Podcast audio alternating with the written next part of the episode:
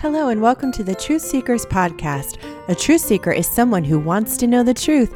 They search for what's true and they won't rest until they find it.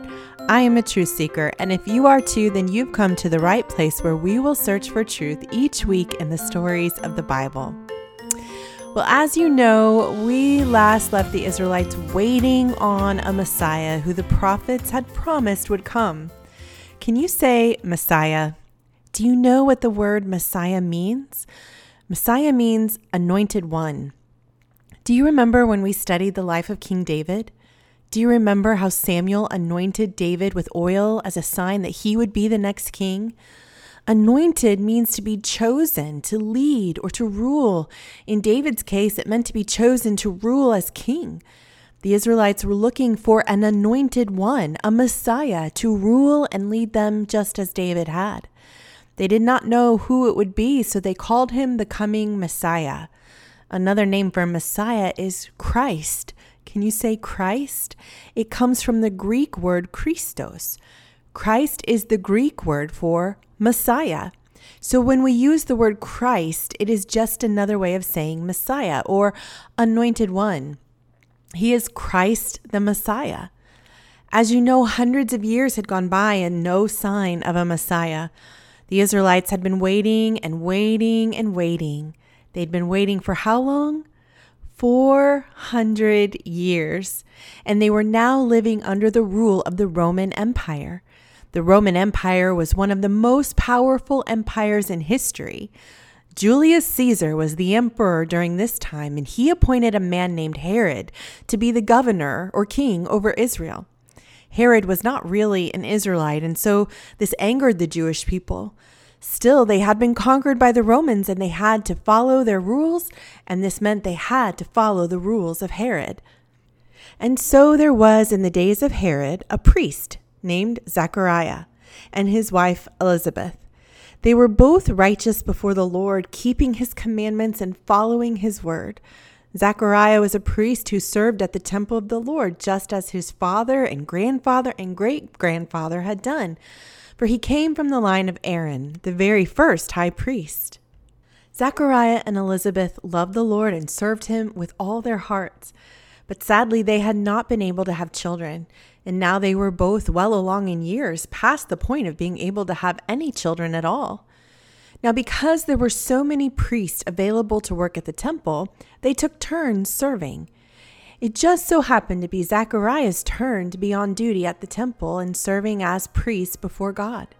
He was chosen by Lot, according to the custom of the priesthood, to be the one to get to go inside the temple of the Lord and burn the incense. And when it was time for the burning of the incense, all the assembled worshippers were praying outside as Zachariah went inside.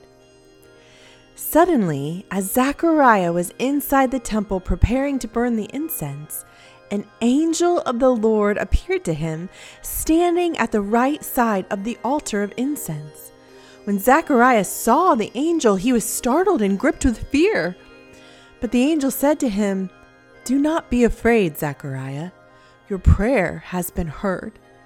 Your wife Elizabeth will bear you a son, and you are to give him the name John. He will be a joy and delight to you, and many will rejoice because of his birth, for he will be great in the sight of the Lord. He is never to take wine or other fermented drink, and he will be filled with the Holy Spirit even from birth. Many of the people of Israel will be brought back to the Lord their God, and he will go on before the Lord in the spirit and power of Elijah to turn the hearts of the fathers to their children, and the disobedient to the wisdom of the righteous. And then the angel said something very important. Here was a clue he was about to give to Zechariah concerning the coming Messiah. The angel said to Zechariah, your son will make ready a people prepared for the Lord. Did you hear that? John was to be a messenger prophesied so long ago by Malachi. He was to be a messenger to point to the coming Messiah. Well, Zechariah could hardly believe what he was hearing. He asked the angel, How can I be sure of this? I am an old man, and my wife is well along in years. The angel answered, I am Gabriel. I stand in the presence of God, and I have been sent to speak to you and to tell you this good news. And now you will be silent and not be able to speak until the day this happens, because you did not believe my words, which will come true at their proper time. Meanwhile, the people outside the temple who had been worshiping were waiting for Zechariah and wondering why he stayed so long in the temple. When he came out, he could not speak to them, just as the angel had told him he would not be able to do. But they soon realized that Zechariah had seen a vision in the temple, for he kept making signs to them, but remained unable to speak. When his time of service was completed, he returned home. And just as the angel said, after this, his wife Elizabeth became pregnant and for five months remained in seclusion. The Lord has done this for me, she said. In these days, He has shown His favor and taken away my disgrace among the people. Dear truth seekers, what truth can we find in today's story? Did you sense the majesty and holiness of God as the angel Gabriel spoke to Zechariah about what was to happen? God had a plan, and he had sent Gabriel as a messenger to let Zechariah know what was about to happen. The plan was unfolding, the mission was in full force. God was sending a messenger to let the Israelites know that the Messiah was on his way. Zechariah doubted the words of the angel Gabriel. Even in the presence of God, Zechariah let his doubts get the best of him. You and I can be tempted to doubt what God says, but we must choose to trust and believe. God is holy, He is mighty, He is all powerful, and we must also respect Him. He can do the impossible. When God has a plan, nothing will stop Him. John was just the beginning of what was to come. If you'd like to read today's story in your Bible, you can find it in Luke chapter 1. Let me pray with you before we go. Dear Heavenly Father, you are worthy of our worship and our trust. You have called us to trust what you say is true. Lord, help us not to question your word, but to trust it. There's blessing when we trust your word and what you say.